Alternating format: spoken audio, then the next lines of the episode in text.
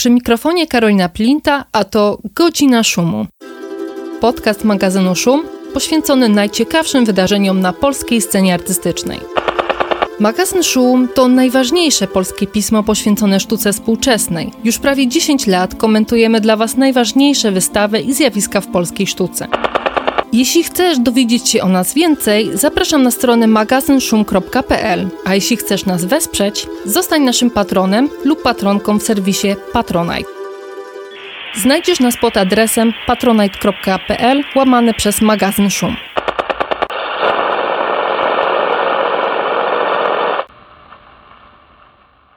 Dzień dobry Państwu, to 85. odcinek Godziny Szumu. Tym razem moimi gościniami są dwie osoby związane z Fundacją Katarzyny Kozery, a konkretnie Agata Cieślak, artystka, która też zajmuje się różnymi projektami kuratorskimi, oraz Iga Maria Szczepańska, dyrektorka Fundacji Katarzyny Kozery, oraz także producentka wystaw, które i rozumiem też innych projektów, które mają miejsce w fundacji. Iga, Agata, witam Was serdecznie. Cześć. Cześć. A porozmawiamy sobie o wystawie Agaty Cieślak, która ciągle trwa w Fundacji Dzielna. Jest to wystawa, zajmowała nas pielęgnacja szczątków 2, czyli to już jest druga odsłona tej wystawy. I została ona wyprodukowana właśnie przez Fundację Katarzyny Kozery w ramach projektu Przeciwstawanie. Wystawa otworzyła się 3 marca i potrwa do 7 maja 2023 roku. No i pierwsze pytanie pojawia się, czym są te szczątki, które, którymi się, Agato, zajmujesz? Y, tak, zanim odpowiem na Twoje pytanie, to jeszcze tylko wytłumaczę, o co chodzi z tą dwójką w nawiasie, y, bo tak zasadniczo to jest druga odsłona tego projektu, to prawda, ale też y, jakby to jest projekt w procesie cały czas, więc to jest druga odsłona, ale też instalacja za każdym razem rośnie. Więc i za każdym razem ta wystawa wygląda trochę inaczej i rozwija się w innych kierunkach.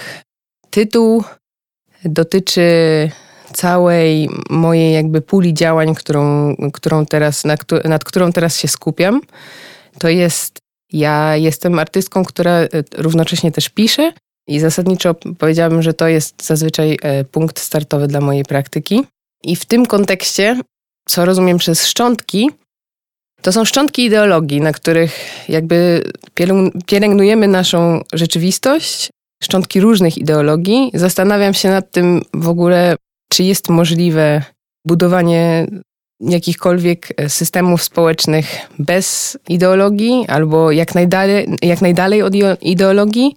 I w tym celu w swoich projektach zwracam się, w swoich projektach teoretycznych głównie, zwracam się też właśnie ku filozofii czy teorii psychoanalitycznej, żeby zastanowić się nad tym, jak właśnie te ludzkie nasze pożądania w kontekście polityki mają swoje ujście w praktykach artystycznych. I wystawa to jest e, instalacja, która jest równocześnie mm, planowana jako set filmowy, scenografia, ponieważ równocześnie nad e, tym, kiedy pracuję nad, nad wystawą, nad obiektami, staram się też e, pisać narrację, która jakby będzie wieńczący, wieńczącym projektem wieńczącą formą kończącą ten projekt, nad którym, który rozwijam przez kilka lat. A czy mogłabyś w takim razie coś powiedzieć o zajmowało nas pielęgnacja szczątków 1? tak.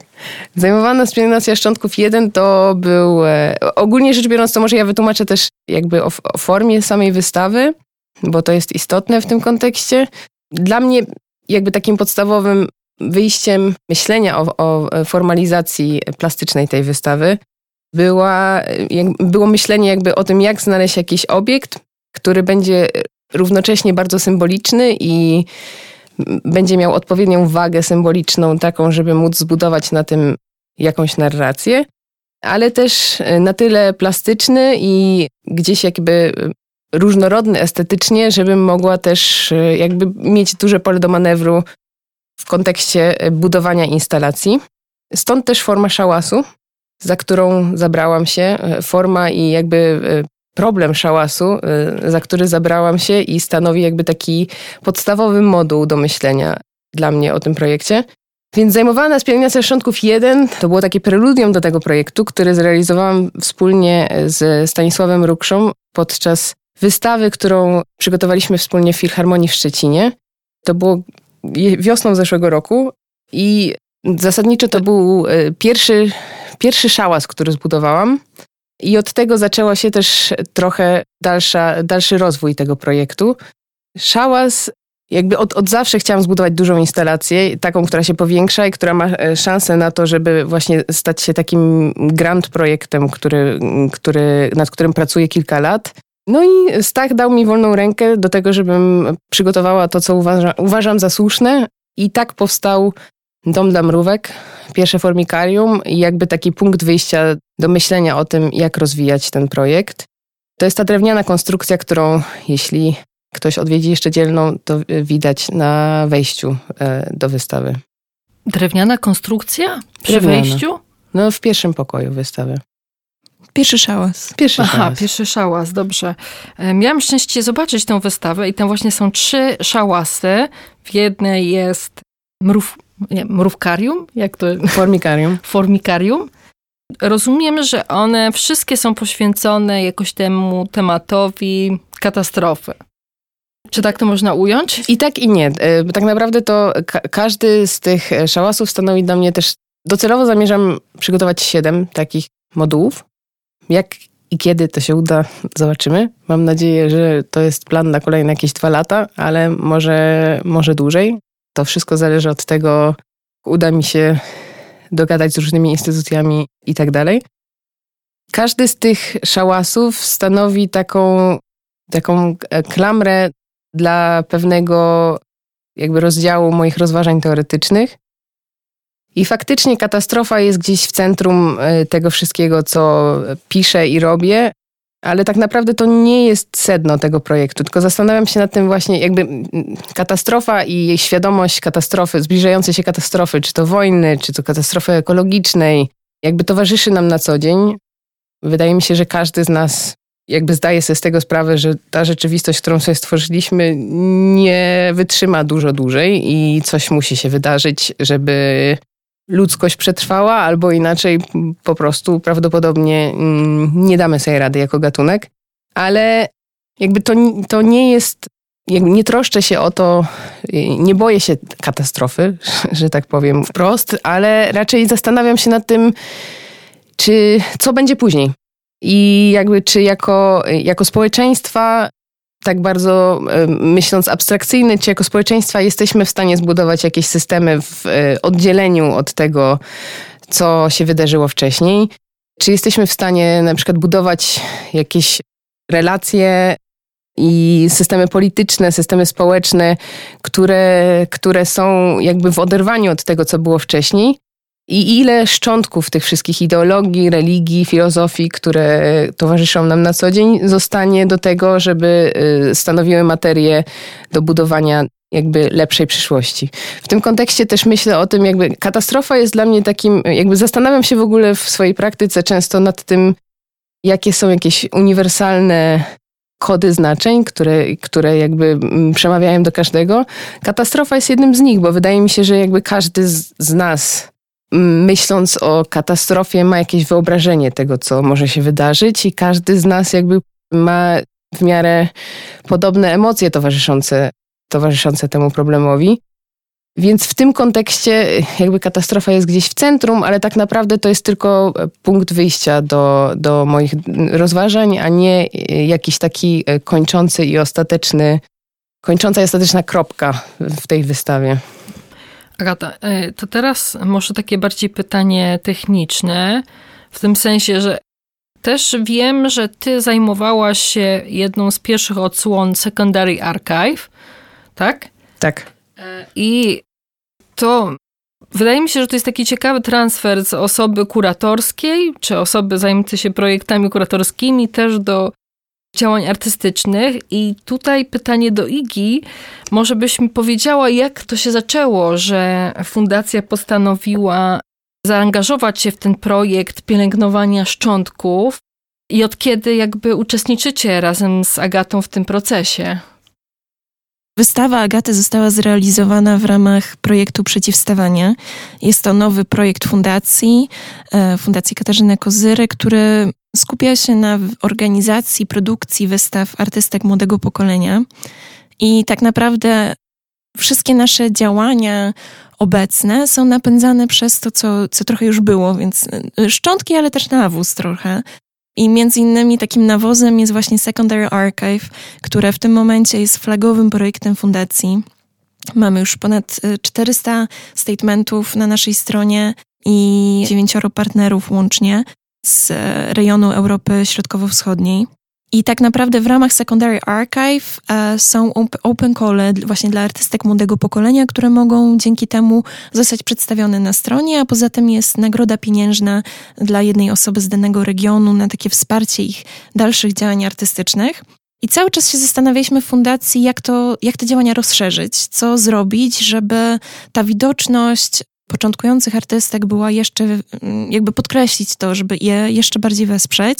Zwłaszcza, że sytuacja na, no, w sztuce wiadomo jaka jest, jest alarmująca wręcz e, i myślę, że jest to jakiś też odłamek tej katastrofy, o której wspominała Agata. I stąd narodził się pomysł na to przeciwstawanie, wspieranie właśnie produkcji, e, produkcji też nowych prac dla artystek, które no niestety często muszą operować z bardzo ograniczonym budżetem. Oczywiście jest to dopiero początek. Liczymy, że sami też będziemy mogli oferować coraz większy budżet, coraz większe przestrzenie.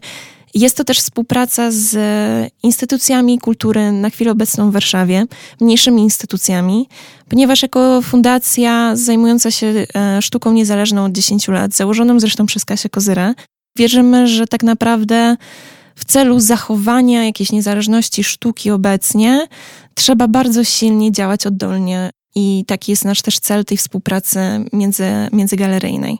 Czyli nie będzie współpracy z zachętą? Myślę, że na chwilę obecną jest to dosyć problematyczne. Nie tylko z zachętą, ale tak naprawdę z wieloma innymi instytucjami ale też budżety, które są ucinane nie tylko przez instytucje, ale też e, państwo tak naprawdę w chwili obecnej. Fundacja Katarzyny Kozyry bardzo silnie operuje na grantach międzynarodowych e, tak naprawdę, a nie stricte, mm, stricte jakby państwowych. E, mam nadzieję, że jest to jakiś taki moment, który, który minie i że właśnie te szczątki, o których mówiła, e, szczątki, o których mówi Agata w swojej pracy, staną się tym nawozem, bo akurat jako producentka i oczywiście każdy czyta wystawę troszeczkę inaczej. Ja tutaj widzę jakieś takie nawiązanie do plantacji ocenu, e, do Donny Haraway Sing i tego, takiej myśli, że z tego, z tej takiej trochę bezsensowności, takiej beznadziei, tej katastrofy, takiej niewolniczej pracy międzygatunkowej, będziemy w stanie wyjść i będziemy mogli stworzyć właśnie te nowe rzeczywistości.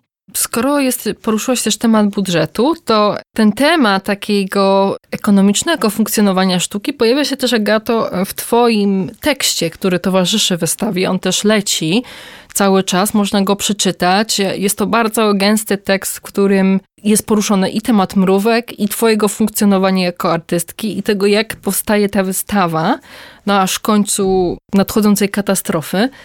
I to jest bardzo ciekawe, bo ta wystawa nie jest jakby, z tego co zrozumiałam, takim tworem na zasadzie, że teraz Kata ma pomysł, on jest realizowany i to jest skończone dzieło tylko cały czas to powstaje.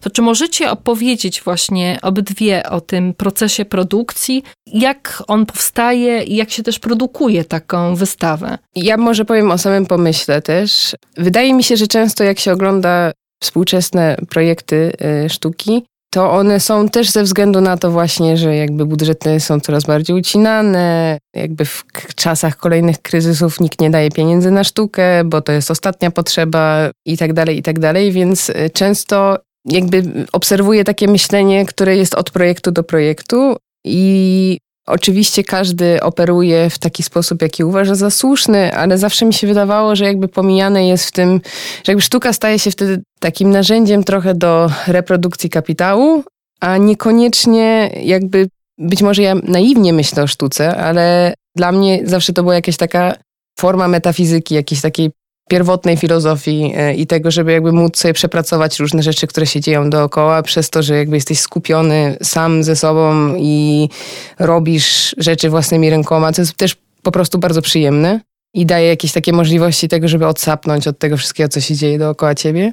I mam wrażenie, że właśnie w, w, takim systemowym sposobie produkcji sztuki, kiedy jakby się mm, operuje właśnie wystawą i tym, że wszystko musi być cały czas nowe i nikt jakby, żeby pokazywać rzeczy, których jeszcze nikt wcześniej nie widział, i tak dalej, i tak dalej, e, to jakoś gubi się też właśnie ten taki sens, że to jest jakby jakaś taka, mm, jakiś taki byt, który jest nie do końca określony. Mówię o obiekcie, o, o dziele sztuki i który jakby mimo wszystko jest rezultatem jakiegoś procesu myślenia i pracy wykonanym przez e, artysta, artystkę. Jakby z, e, jeśli pytasz o proces produkcji, to przede wszystkim nie zależy na tym, żebym robiła rzeczy sama. Ja nie outsourcuję żadnych przedmiotów e, i jakby wszystko staram się, oczywiście w, w, ramach możliwości, jakby nie mam warsztatu stolarskiego, więc wiadomo, jak potrzebuję uciąć kawałek deski, to jakby idę do miejsca, które to robi.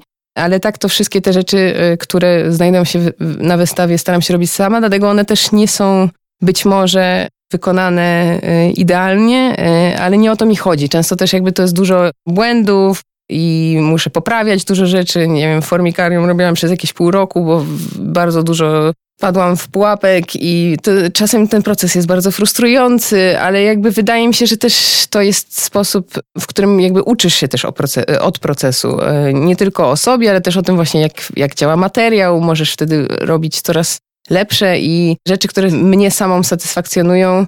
To jest jedna rzecz, jeśli chodzi o proces. E, a, właśnie druga rzecz jest taka, że jakby to jest trochę też takie działanie, mam, mam przynajmniej nadzieję, że tak jest odczytywane, że jest to działanie indywidualne, co prawda. Też to jest związane z tym, że jakby moje życie wyglądało tak, że często się przeprowadzałam i musiałam zmieniać środowisko, więc jakby zawsze byłam trochę, trochę sama gdzieś pomiędzy różnymi projektami ale jakby działanie, które trochę ma na celu bycie w opozycji do tego właśnie takiego e, systemowego, systemowego sposobu produkcji sztuki. Czyli jakby, po pierwsze to nie oszukujmy się, wystawy to nie jest jakiś taki nośny temat, który oglądają miliony ludzi od razu i wydaje mi się, że pokazywanie rzeczy kilka razy to nie jest jakiś duży grzech i warto też po prostu to, co jest wykonane, pielęgnować i pokazywać publiczności kilkukrotnie. A po drugie, to mam wrażenie, że właśnie taki sposób myślenia i o obiekcie, i o jakby idei danego projektu pozwala na to, żeby dużo głębiej dojść do jakichś wniosków i rozwijać myśli, niż jeżeli jakby kończę jedną pracę po pół roku i zaczynam następną. I też jakby w tym kontekście pytasz się też o jakby o to, że ten tekst jest taki gęsty i e, dotyczy różnych rzeczy. Tekst jest takim swoim, jakby wydaje mi się, że cała ta instalacja jest trudna do zrozumienia bez, bez tego tekstu, e, bez tego nagrania. Więc tekst jest takim swoistym auto, audioprzewodnikiem, jakby staram się też w taki sposób zadbać o widza. Z drugiej strony jest też jakąś taką metodą moją, żeby przygotować się do tego, że te obiekty mają być zanimowane w postaci e, filmu, musicalu, nad którym pracuję. A z trzeciej strony jest właśnie takim zapisem tego procesu produkcji, w którym jednak jednostka jest istotna i jakby jednostka, czyli w tym przypadku ja i jakby mam, chciałam, żeby to był jakiś taki trochę intymny, intymny sposób na to, żeby przedstawić, jak, jak pracuję, że jakby z jednej strony są budżety, deadliny, terminy, różne jakby życie się wydarza, a z drugiej strony mam jakieś takie potrzeby, żeby rozwiązać pytania, które się pojawiają w mojej głowie i jakby chciałam tym tekstem pokazać, jak właśnie manewruję pomiędzy dwoma tymi rzeczywistościami, czyli jakby tą wewnętrzną i tą zewnętrzną, która, która nas otacza. Jeśli chodzi o produkcję od strony e, fundacji, no to jest to trochę bardziej behind the scenes, tak naprawdę taka praca administracyjna silnie, e, więc e, pozyskiwanie funduszy właśnie między innymi. Poza tym jakieś fakturowanie, tak, administrację, zarządzanie tym wszystkim, wsparcie dla artystki, oczywiście kuratorki, którą tutaj też bardzo chciałabym serdecznie podziękować, Aninie Ciabek za zaangażowanie w wystawę. Więc e, rzeczywiście to jest też takie ogarnianie od Właśnie takie e, zarządzanie po prostu projektem. E, fundacja też nawiązuje współpracę z innymi instytucjami, więc pierwsza wystawa została zrealizowana we współpracy z Fundacją Dzielna. Fundacja Katarzyny Kozyry nie posiada przestrzeni wystawienniczej sama w sobie, ale myślę, że jest to tak naprawdę świetna okazja do tego, żeby te współprace się działy. Ale też nie jest to już taki proces idealny, to jest proces, którego się uczymy. I to jest też świetne, myślę, w tym projekcie, że możemy jeszcze bardziej się zanurzać w te takie mniejsze relacje i pielęgnować je właśnie i się ich uczyć i jeszcze bardziej nauczyć się tej współpracy w celu doprowadzenia do tego, żeby właśnie te mniejsze instytucje, mniejsze organizacje, oddolne inicjatywy chroniły niezależność e, sztuki. Jeśli chodzi też o fundusze, to chciałabym wspomnieć, że realizacja projektu jest możliwa dzięki wsparciu Fundacji OPG, Foundation for Arts Initiatives, ale też programu Friends Fundacji Katarzyny Kozyry oraz samej Katarzyny Kozyry, co pokazuje, że tak naprawdę jest to bardzo wielopoziomowa współpraca i że tego wymaga e, ten projekt i nie tylko, bo jest to tak naprawdę wystawa Agaty inauguruje przeciwstawanie, ale planujemy dużo więcej wystaw i myślę, że osoby, które są zaangażowane w to, żeby to się działo, fundacje, organizacje, sponsorzy, granty i tak dalej, będzie, e, e, jakby ewoluować i dalej się zmieniać i, i poszerzać, więc tu jest pole na naprawdę świetną wymianę taką wspólną. Jeszcze w tym tekście Agaty pojawia się taki bardzo interesujący, oprócz tego takiego wątku, jak ona, jak ty produkujesz swoje wystawy, to także takie twoje prekaryjne doświadczenie. Tam pojawia się historia współpracy z artystą. I dlaczego przywołujesz takie wspomnienia? Przy okazji możesz trochę też popowiedzieć o tej historii, bo zakładam, że może słucha, osoby słuchające nie, wie, nie, nie czytały twojego manifesto. Znaczy, ja mam w ogóle e, bardzo, e, tak jak powiedziałam, często zmieniałam miejsce zamieszkania i zawsze jakby od skończenia studiów po prostu musiałam, jak większość ludzi normalnych, utrzymywać się sama, więc aż wiadomo, sztuka nie przynosi zbyt dużo pieniędzy, zwłaszcza jeżeli się nie chce wejść na ten rynek komercyjny, co przynajmniej w tym momencie nie do końca mnie interesuje. I więc jakby, tak jak już powiedziałam wcześniej, to wymaga jakiejś dużej dozy tego, żeby manewrować pomiędzy różnymi płaszczyznami. Równocześnie jakby to, to przeprowadzanie się powodowało, że często byłam wrzucana w jakieś nowe środowiska, których nie znałam. No i szukanie pracy też jest sposobem na poznawanie ludzi, bo wiadomo, że jeżeli się gdzieś dostanie mm, do jakiejś pracowni i wykonuje się tam pracę, to, to jakoś to e, przyswarza potem możliwości jakby dalszego rozwijania się zawodowo i też oczywiście towarzysko i tak dalej. Muszę przyznać, że figura artysty to jest figura retoryczna, jakby to jest, to, to jest zbiór historii, które się wydarzyły, niektóre faktycznie, niektóre nie do końca, ale tak, przez długi czas pracowałam w tym kontekście jako asystentka wielu osób i wielu osób, które jakby zarabiają na sztuce jako artyści i artystki. I często to jest dla mnie materiał jakby właśnie do tego, żeby kolekcjonować e, różne spostrzeżenia, które potem jakby przekuwam we własną praktykę. Ale też jakby e, dało mi to możliwość, żeby poznać ten, jak funkcjonuje rynek, tak jakby trochę od strony produkcyjnej, ale też jakby bez, bez, bez odpowiedzialności tego, że to jest moja sztuka, tylko jakby produkuję ją komuś innemu. Oczywiście to jakby otwiera dużo pytań o autorstwo, o sprawiedliwość tego, to jakby sprzedaje dany obiekt, a kto go wykonuje i tak dalej, i tak dalej. Także jakby często też te wszystkie historie, które, które wyciągam, no nie ukrywam, że to jest fikcyjny tekst i jakby to widzowi pozostawiam do odpowiedzi, co jest prawdą, a co, co jest nieprawdą. Wydaje mi się, że to też jest nie do końca istotne pytanie tak naprawdę. No tak, jakby czy wydaje mi się, że nawet nie ma sensu się zastanawiać, czy to jest prawda, czy nie. Bardziej interesujący jest twoje jakby sam fakt opowiedzenia tego i tam jakby to jest o tyle intrygujące, że o artyście piszesz z dużej litery, no ale w sumie wychodzi, że to ty za tego artystę robisz pracę. I to jeszcze dosyć dużym kosztem, bo tam jest taka historia, że masz złamaną rękę, a mimo wszystko tworzysz tą obolałą Ta historia ręką. się akurat wydarzyła, tak, ale... ręką dzieło, pod którym on się miał później podpisać. Ty byłaś bardzo zestresowana, że musisz zrobić to dzieło, no bo on wtedy będzie miał problemy.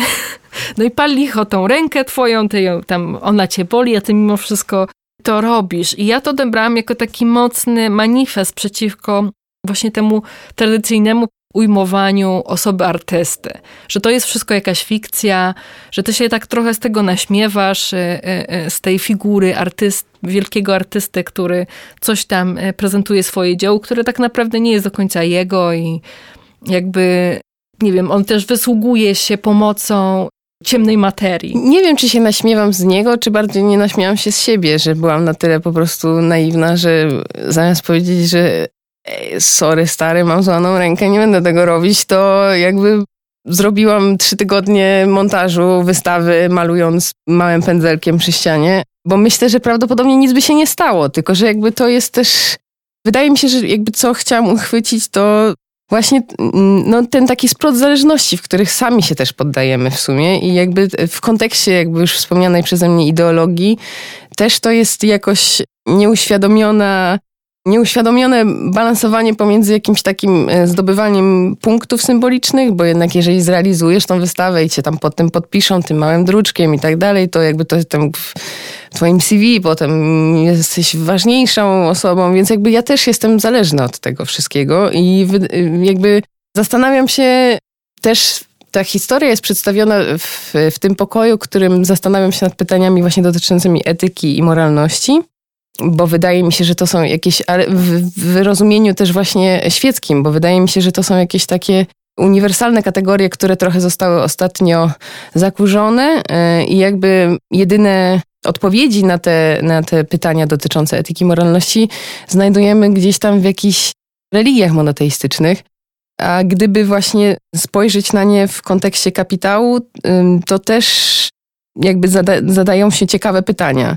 Więc tak, no jakby te doświadczenia, które, moje doświadczenia, które się przeplatają gdzieś w tle, staram się je wykorzystać, jakby staram się używać ich, wykorzystywać je, a niekoniecznie jakby, żeby stawały się treścią, yy, treścią tej wystawy, ale też zastanawiam, jakby zazwyczaj po prostu zastanawiam się nad, nad sobą samą z perspektywy, jakby retrospektywnie, z perspektywy czasu, zastanawiam się nad tym, co mnie kierowało, że, że jakby zrobiłam to i że to było po prostu strasznie głupie, powinnam pójść do domu i odpoczywać. No wiesz co, to nie, myślę, że tutaj nie powinnaś jakby siebie obwiniać, tylko to jest kwestia też jakby jak nasz system działa i jest wiele osób, które jakby w tym systemie uczestniczą, więc dlaczego y, pan artysta na przykład nie mógł postawić bardziej fair sytuacji. Y, jeszcze jakby też to... Oczywiście anonimowa osoba, ciągle mówię. Tak, anonimowa osoba. W ogóle też ta osoba, y, którą wtedy pracowałam, całkiem dobrze się dogadaliśmy. Wydaje mi się, że to jest w porządku człowiek i prawdopodobnie gdybym jakby postawiła tą sprawę w taki sposób, że jakby,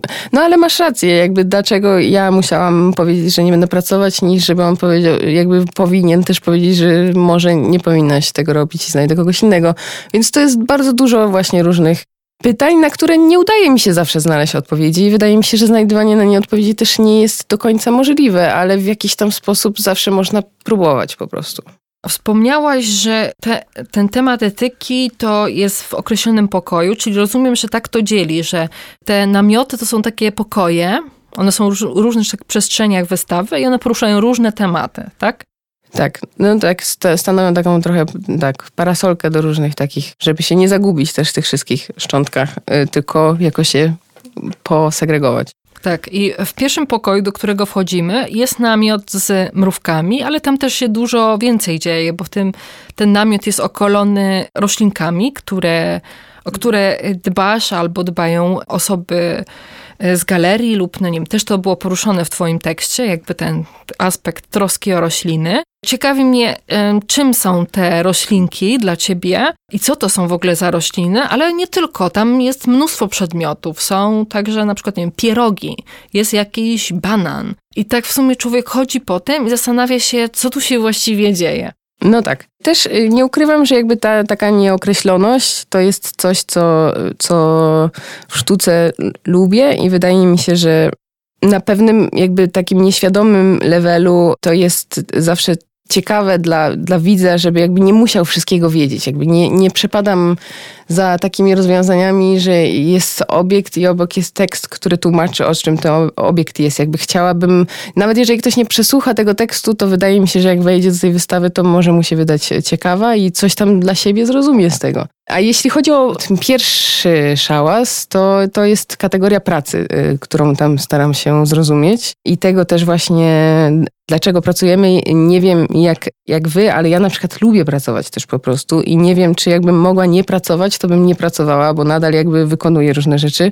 I też niektóre z tych obiektów to są właśnie y, obiekty, które powstają odniesieniu już do tego problemu, którym się zajmuję. Niektóre też są takimi cytatami ze sztuki, na przykład lampa banan powieszona na ścianie. To jest cytat do słynnej pracy, która została sprzedana za... Katelana. Tak? Nie wiem. Taka na Miami Art Fair. Banan przyklejony do ściany. Ale też jakby, mm, tak jak już nie, niejednokrotnie e, o tym mówiłam, jakby staram się też właśnie, żeby mm, tej wystawy nie do końca oglądać na zdjęciach, więc te obiekty świecą albo grają i są w ogóle zmorą dla fotografa, bo nie łatwo jest zrobić dokumentację tej wystawy.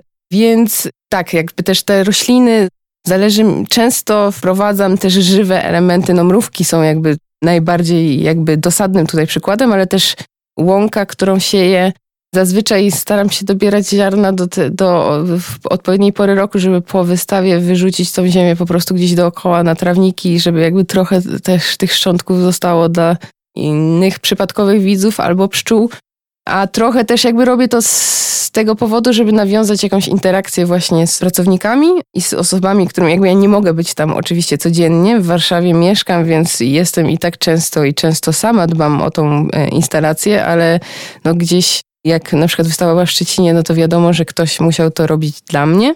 I mam wrażenie, że wtedy jakby też, tak jak wczoraj o tym rozmawialiśmy oglądając wystawę, jakby przestaje się być tylko i wyłącznie nazwiskiem i jakimś nazwiskiem na, wiszącym na ścianie, tylko staje się też człowiekiem i ma się kontakt z tymi ludźmi e, też podczas trwania wystawy i to jakoś tak uczłowiecza, mam wrażenie, tą instalację. Przynajmniej tak, tak bym chciała, żeby to było. No i tak, no, mrówki są żywym stworzeniem. Mm, wydaje mi się, że mają się tam dobrze, bo też po raz pierwszy jakby kolonia zaczęła się rozwijać jak szalona i też one są obżarte po prostu, bo one naprawdę, bo tak jakby te paski widać na ich odwłokach, im grubsze są te paski, tym znaczy, że mają więcej w sobie pokarmu i one są obżarte. Także dobrze je karmię, ale też oczywiście no jakby w tym kontekście jakby też te, te oczywiście te kategorie się przenikają, bo w kontekście pracy też się pojawiają pytania dotyczące etyki. No i też trzymanie zwierząt na wystawie prawdopodobnie etyczne nie jest, ale też jakby, no tak, no wydaje mi się, że to jest ciekawe właśnie, że, że każdy może widząc to się zastanowić nad tym, jakie są granice jego etyki i tak dalej. Ja nie staram się stworzyć, ja nie staram się być moralistką i pouczać ludzi, tylko raczej poruszyć jakieś struny, które na co dzień jakby są zapominane. Chciałam trochę nawiązać do tego, co Agata mówiła, więc. E, Dobrze, no to wiesz, dawaj. To tak nawiązując e, tutaj do tego, e, o czym mówiła Agata i o co też, o czym ty wspominałaś, to, co jest, myślę, takim ogromnym, że nie, nie chcę mówić w kwestii walorem wystawy, ale jakimś takim elementem dodanym, to jeden, że pomimo ilości tych obiektów, to jest ta spójna całość, przez którą Agata nas zabiera w taką podróż. I można spędzić czas w tej przestrzeni, wsłuchując się w te historie i obserwując może na przykład bardziej pobieżnie każdy spokoi, bo trzeba iść dalej, słuchać dalszej historii ale oprócz tego można spędzić właśnie godzinę z jednym, z jednym małym elementem. Można spędzić medytację tak naprawdę z mrówkami, czy też to, że ta wystawa cały czas się zmienia. Ta kolonia rośnie, łąka rośnie, więc myślę, że to jest też. Albo więdnie. Albo więdnie, tak. Więc jest świetna taka relacja też, że można e, przychodzić ponownie i ta wystawa za każdym razem jakiś, daje jakieś nowe pole do interakcji i do jakiejś zabawy, analizy, nie mówiąc już o tym, że rzeczywiście ta, te mrówki pozostaną i, i po tej wystawie będą te mrówki i ta łąka gdzieś zostanie przeniesiona, więc to, to jest taka bardzo silnie żywa i ewoluująca wystawa. I chciałam jeszcze tak szybko nawiązać do tego aspektu artysty, o którym mówiła Agata. Ten druga część tytułu projektu, czyli to stawanie się, to jest coś, o czym my też bardzo silnie myślimy w fundacji, czyli ten aspekt jak dawać artystkom głos do tego stawania się i wyrażania siebie. W Secondary Archive rozwiązaliśmy to mm, w pewien sposób um, tym aspektem pisania statementów w pierwszej osobie, więc to artystki je tworzą. A tutaj w kontekście tej wystawy chcieliśmy dać jak największe pole do takiej autonomii tego, jak artystka chce siebie przedstawić. Więc pomimo tego, że w jakimś stopniu oczywiście jesteśmy zaangażowani w projekt, to staramy się, że jak już um, ta artystka pracuje, to po prostu może stworzyć formę, która jest dla niej najbardziej prawdziwa i którą właśnie chce o sobie, czy o swojej sztuce, czy o jakichś zagadnieniach mówić. No tak. Widzę, że Agata chce wyjść poza taką standardową formę też wypowiedzi artystycznej, no ale te mrówki mnie ciekawią, bo właśnie w kontekście produkcji i pracy, one nie dość, że niektóre się lenią, co napisałaś w tekście, to na dodatek one na przykład przenoszone z miejsca na miejsce się stresują, a ty jeszcze, żeby je karmić, to hodujesz karakany i te karakany zabijasz. E, jak się czujesz jako morderczyni? No muszę przyznać, że lubię też te karaczany w ogóle. One są całkiem... W ogóle ja, mm, bo ja też mieszkałam w Bejrucie i tam mieliśmy problem w mieszkaniu z karaczanami i to było okropne. W sensie, że tam tych insektów było strasznie dużo i ja nie mogłam... Jakby zabijałam je wtedy takim preparatem chemicznym, który zabijał je od, od, razu i, i nie ukrywam, że wtedy miałam jakąś taką satysfakcję, że upolowałam upolowałam insekta w kuchni własnej. A teraz jak nie trzymam i karmię, zauważałam też, że one najbardziej lubią marchewkę i wyjadają ten środek i tam się chowają. Więc w ogóle to jakby, że też możesz obserwować te robaki, to one są wtedy oczywiście trochę ładniejsze niż takie, które mieszkają w rurach kanalizacyjnych, bo są dobrze odżywione też i, i, tak dalej, więc są... Szkoda mi ich jest trochę, no ale z drugiej strony taka jest cena zabawy w myrmekolożkę, także niestety musiałam się do tego przyzwyczaić i nauczyć się na nie polować. One są też strasznie szybkie, także to zawsze zajmuje mi dużo czasu. No, teraz dużo się mówi o tym, że powinniśmy jeść robaki, więc wiesz, może jesteś pionierką jakiegoś trendu hodowlanego, też pozbawionego skrupułów, no bo pytanie, jaki organizm jest bardziej wartościowy, kurczaka czy może karakana? No i z drugiej strony też jakby, no nie wiem, nikt nie ma problemu z zabiciem komara na przykład.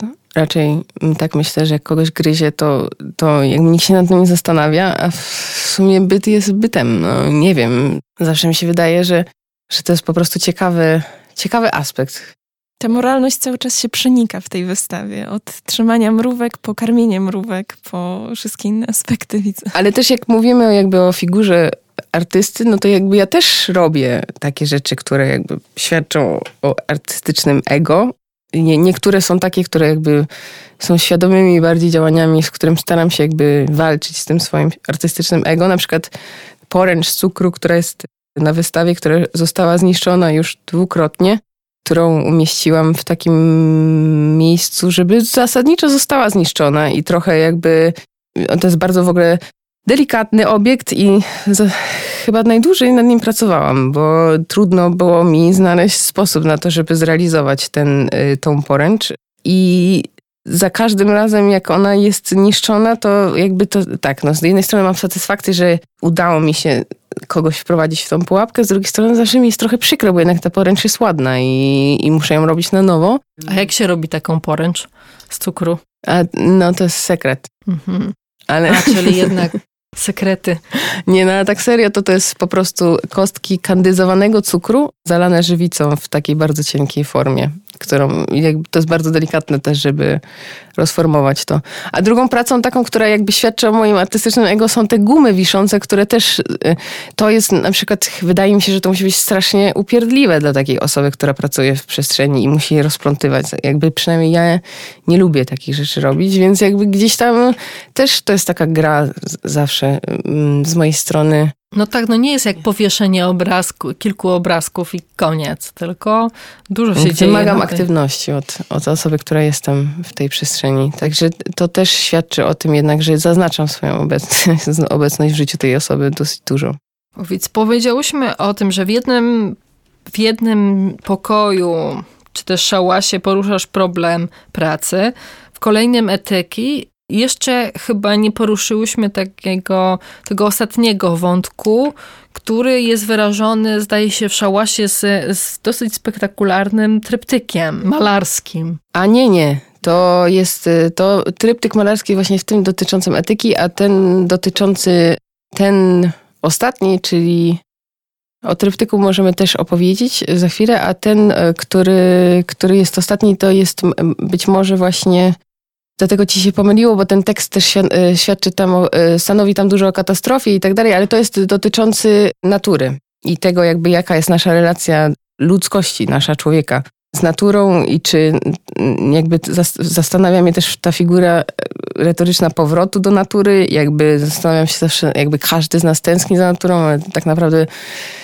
za czym tęsknimy? Chcemy żyć bez elektryczności? Pewnie, pewnie nie. Bez technologii też pewnie nie, więc jakby jedno drugie zawsze wyklucza i nie wiem, gdzieś tam ta natura potem, która nas interesuje, to tak naprawdę jest w postaci jakiejś wycieczki w góry albo coś takiego na dwa tygodnie, a potem jednak potrzebujemy wygody i komfortu naszego życia, co gdzieś tam no nie może współistnieć, bo jak wiemy, że żeby, jakby coraz bardziej niszczymy środowisko naturalne i nie ma od tego, zdaje się, ucieczki. Także tak, a ten tryptyk malarski, no ja w ogóle skończyłam studia licencjackie na malarstwie i po tych studiach przestałam malować, też z tego powodu, że często jakby słyszałam, że nie umiem malować i że, i że w ogóle po co malować to malarstwo w dzisiejszych czasach.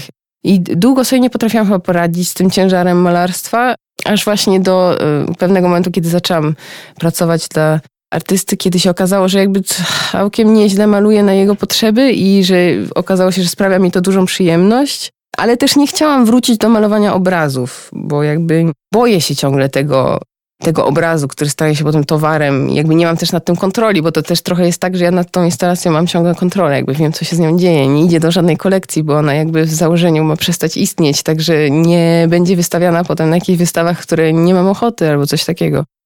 Nie powtórzy się scenariusz z Łodzi, że będziesz musiała pisać statement, że... Na przykład.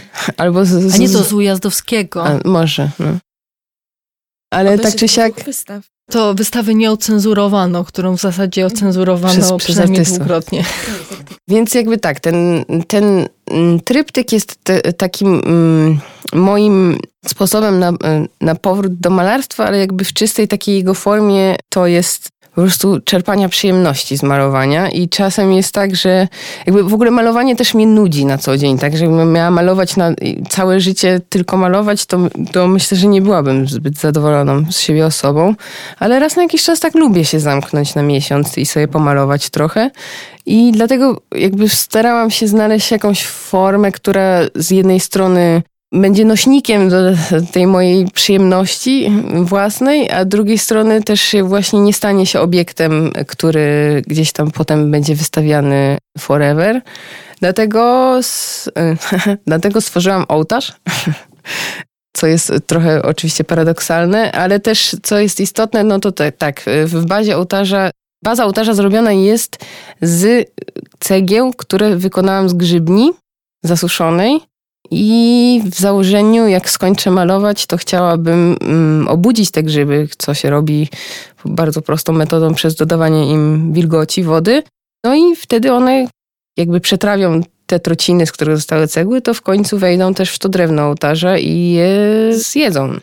Co jest jeszcze istotne, to jakby ten ołtarz też jakby y, jest równocześnie, nie chciałam jakby znajdywać jakiegoś kolejnego tematu i gloryfikować jakiegoś pomysłu malarskiego, tylko jakby znalazłam takie rozwiązanie, że ten ołtarz równocześnie jest takim jakby storyboardem do tego filmu, który zamierzam kręcić, więc to jest też trochę dla mnie takie miejsce, gdzie sobie próbuję różne rzeczy. Więc jak skończę ten ołtarz, to będzie wtedy, kiedy nagram film, to wtedy mam zamiar ruszyć, ruszyć pracę grzybów. Chciałam odnośnie tych obiektów, o których mówiła Agata, o tych grzybach, bo to jest właśnie też coś, co jest niesamowite. To, co jest nieoczywiste moim zdaniem też na wystawie Agaty, to to, że te obiekty często nie są tym, czym się wydają. E, czyli te cegły, które są przy ołtarzu, one mogą zacząć żyć, mogą się stać tymi grzybami. Drewno w ostatnim mm, szałasie nie jest drewnem, jest e, stworzone z żywicy przez Agatę. Więc jest taka zabawa też znaczeniami i tym, że trzeba naprawdę rzeczywiście spędzić czas samą tą cegłą. Można spędzić dużo czasu i się zastanawiać nad tą relacją z tą cegłą i nad tym, że ona za chwilę będzie żywym organizmem tak naprawdę jak jeszcze o tym mowa, to też mówiłam o tym parę razy, że jakby to też jest wynik jakiejś mojej kontroli, tego, żeby mieć nad tym e, procesem kontrolę od początku do końca i jakby nie pozwolić tym obiektem, jakby ja pielęgnuję te szczątki, a nie one, żeby same się pielęgnowały gdzieś tam w świecie. Ale tak, no część tych obiektów też jest pomyślana w taki sposób, że jakby staram się myśleć o filmie e, i o tym, jak wykorzystać też te konstrukcje w filmie. Nie tylko jakby wiadomo, że mm, jak każdy sobie potrafi wyobrazić, że wprowadza się tam aktorów i oni jakby animują te projekty, ale też staram się myśleć właśnie o ich przeznaczeniu, żeby mm, lubię też, jak kręciłam film, to bardzo, bardzo dużą jakąś satysfakcję sprawiały mi, może to chodzi o jakby ilość adrenaliny, która się wtedy dostarcza do swojego e, organizmu, ale takie sceny, na które masz tylko jedno ujęcie, bo masz jeden shot, bo tak to jak już coś spalisz, to już będzie spalone. Także część jest takich e, obiektów, które myślę, projektuję je z przeznaczeniem do tego, żeby właśnie stały się, nie wiem, ogniskiem albo obiadem. E, Także no tak, zobaczymy, co z tego wyjdzie. Też ja sama jeszcze się tego wszystkiego uczę i, i nie jestem pewna, jak to będzie wyglądało ostatecznie. W kontekście jeszcze przedmiotów różnych, to co mnie zaintrygowało, to na wejściu jest mała gablotka czy obrazek z, czy rama z banknotem, który jest pokryty cukrem. I dlaczego banknot i skąd ta zajawka też na cukier? W ogóle to, to jest jedyny obraz, który jest oprawiony w ramkę, ten jedno, jednodolarowy banknot. No co tak miało być jakby symptomatyczne też na wejście jakby... To jest tak naprawdę ołtarz tej wystawy. A cukier, dlaczego jakby... Cukier, z cukrem pracuję już wiele lat, ale tak naprawdę to często jakby cukier jest po prostu też symptomatyczny do tego, jak myślę o procesach różnych, że często szukam jakichś właśnie takich materiałów, które są pozornie niewinne, albo zupełnie odwrotnie, mają bardzo duże jakby negatywne konotacje, ale jakby i często właśnie do, kojarzone z no, jakąś taką, nie wiem, kobiecą stroną, domem i tak dalej. A z drugiej strony, jakby jak się nad tym zastanowisz, to procesy które, produkcyjne, które wchodzą w, e, zachodzą, żeby utrzymać tą, e, otrzymać tą substancję, jaką jest cukier, są olbrzymie, e, olbrzymim jakby kosztem środowiskowym, zachodzą. Ale też jakby sama ta substancja cukru daje duże możliwości plastyczne, bo jakby można, tak jak powiedziałam, zrobić z niego poręcz i lepić go. On jest też po prostu strasznie estetyczny i jest kryształem i odbija światło, ale można też go wprowadzić w proces krystalizacji. Można tworzyć kryształy jakby monokryształy albo takie grupy krystaliczne. Więc jak, im więcej pracujesz z daną substancją, tym więcej też się możesz od niej nauczyć i to jest całkiem przyjemny też po prostu przyjemny proces i też metodą prób i błędów dochodzę do różnych rzeczy. Ciekawe, z cukrem też ten banknot niesie ze sobą historię, bo okazało się, że kryształy nie przeżywają, jak są zrobione w różnych środowiskach, jeśli chodzi o wilgotność powietrza. I to była taka. Um, zostałam zaproszona na wystawę w, w, Niemczech, mieszkałam wtedy w Bejrucie i miał, jakby to miał być jakiś duży zastrzyk finansowy, bo tam z, z dosyć dużą garzę miałam dostać e, za to, za wykonanie tej wystawy i pokazać dwa banknoty pokryte w cukrze. Ale jak je wysłałam, to okazało się, że zmiana wilgotności powietrza e, je niszczy, więc musiałam wykorzystać całe te pieniądze na to, żeby polecieć tam i zrobić to na miejscu i.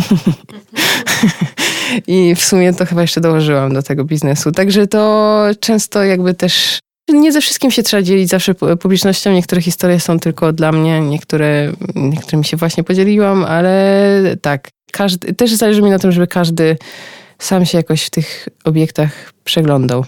No dobrze, to teraz powiedz, o co chodzi z tym filmem, który ma być musicalem, bo tutaj jakby no, w Fundacji Dzialnej jakby spotykamy się z taką bardzo organiczną robotą, a jak myślę o musicalu, no to to jest taka produkcja już pełną parą.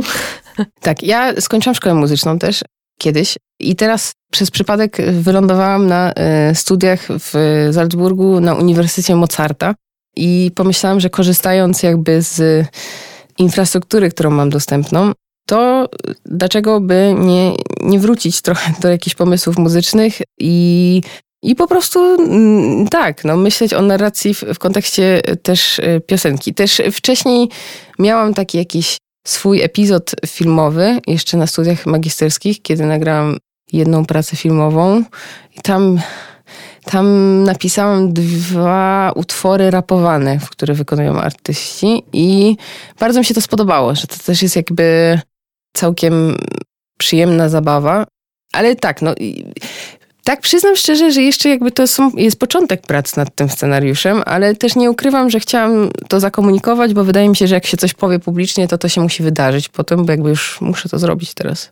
No jest to a, zobowiązanie. Zobowiązanie pewne. to jest, tak. Także nałożyłam sobie sama zobowiązanie, a co z tego wyjdzie, to zobaczymy. Jakby na razie mam różne pomysły, które rozwijam też jakby ze, ze swoją, w ramach swoich studiów i uczę się też dużo rzeczy, także teraz jeszcze nie mogę dużo powiedzieć, ale tak, najpierw kolejnym krokiem jest zrealizowanie drugiej wystawy, która, która jakby zakończy tą estetyczną część y, robienia tego filmu, a potem zajmę się animowaniem tego przez aktorów czy inną narrację. Czyli będzie jeszcze kolejna wystawa pielęgnacji szczątków. A jaki jest plan? Żeby zrobić jeszcze jedną wystawę, a naprawdę potem wydarzy się ale no może jeszcze to za wcześnie jest mówić, ale pracuję nad tym, tak. Czyli tak naprawdę te wystawy są takimi kolejnymi etapami budowania tej scenografii. Tak. Dla smart. Tak, to też jest jakby mój sposób na to, żeby obej obejść problemy budżetu. Na, na film mam budżet ze szkoły, także, a na, na produkcję scenografii i tak dalej nie. Także no najpierw muszę to jakoś zrealizować gdzieś e, sama, a potem to wszystko spiąć całość, nagrywając narrację jakąś. Czy Fundacja Katarzyny Kozyry będzie uczestniczyła w produkcji filmu? Na chwilę obecną nie mieliśmy takich ustaleń, ale myślę, że jak najbardziej może to ewoluować. Tak naprawdę um, wiele u nas projektów dzieje się tak, że wychodzą z inicjatywy czy pracowników, czy osób, które z nami wcześniej współpracowały. Więc może jakąś klamrą, powiedzmy, za jakiś czas przy, przy realizacji kolejnej wystawy przeciwstawania będzie też um, prezentacja filmu. Więc myślę, że tutaj zdecydowanie jest też na to przestrzeń. Jak przeżyjemy do tego czasu, to tak. będziemy rozmawiać. Nie, nie nastąpi jakaś katastrofa. E, w sumie to wiecie, nie wiadomo. No, teraz jest rzeczywistość taka zaskakująca. Iga, a jeszcze chciałam się podpytać, czy projekt Przeciwstawanie, jakby to jest tylko praca, współpraca z Agatą, czy coś jeszcze robicie w ramach tego mhm. projektu? Nie, jest to projekt, który ma dalej mieć miejsce, więc tak naprawdę wystawa Agaty inauguruje ten projekt, ale docelowo chcielibyśmy organizować tak dwie, trzy wystawy rocznie. Obecnie y, i to dalej jakby w tej um, kontekście artystek młodego pokolenia. Na chwilę obecną staram się o fundusze na realizację kolejnej edycji i tak naprawdę te artystki prawdopodobnie będziemy jakby do, dobierać właśnie na zasadzie tej puli ogromnej wspaniałych młodych artystek z Secondary Archive e, na takiej zasadzie. Agata, dzięki wielkie. No mam nadzieję, że ta historia będzie trwała i dalej jakby ją pociągniesz w formie filmu, musicalu. Też trzymam kciuki za działania Fundacji Katarzyny Kozery, która próbuje odnaleźć jakieś nowe formuły działania w dosyć nieciekawych i dynamicznie zmieniających się czasach. Jeszcze raz dziękuję Wam. Dzięki. Dziękujemy. A osoby słuchające, jak to zwykle, zapraszam za dwa tygodnie na kolejny odcinek Godziny Szumu w środę.